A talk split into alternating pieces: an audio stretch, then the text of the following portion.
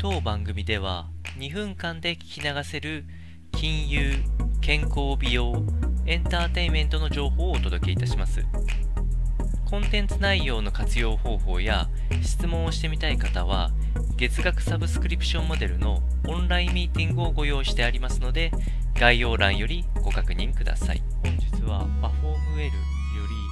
明るさについて紹介をしていきたいというふうに思います。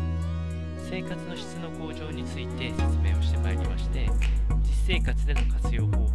や対策も解説してまいりたいというふうに思います。まず前提としては日本人というのは欧米人と比べると明るさを好む傾向にあります。その特徴の中でも局部的な明るさよりも空間全体が明るいということを求めております。海外のホテルとかに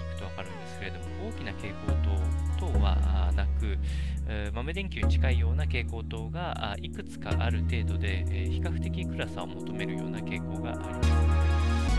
その背景は蛍光灯の普及が日本のところで行われたのでこちらが要因とも言えるというふうに思われます。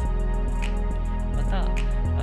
の明るさに関しては年齢によって感じ取る明度明るさが異なりまして加齢とともに暗いというものを強く感じやすくなるので明るいところを求めたりします、るい状況っていうのは若者であったとしても感じ方に大きな変化はないというふうに言われております。そして、えー、目を大切に扱う意味では皮膚の一部という位置づけにするといいというふうに思いまして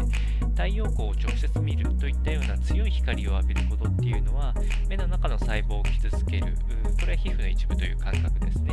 もありますし、えブルーライトっていうのは目の底まで届くらも比較的ストレスが溜まりやすいと言われておりますので、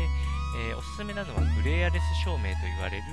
え大きなライトではなくて小さなライトで細かに分散すると比較的明るさを感じづらくなりますのでこちらを参考にお届けいたしました。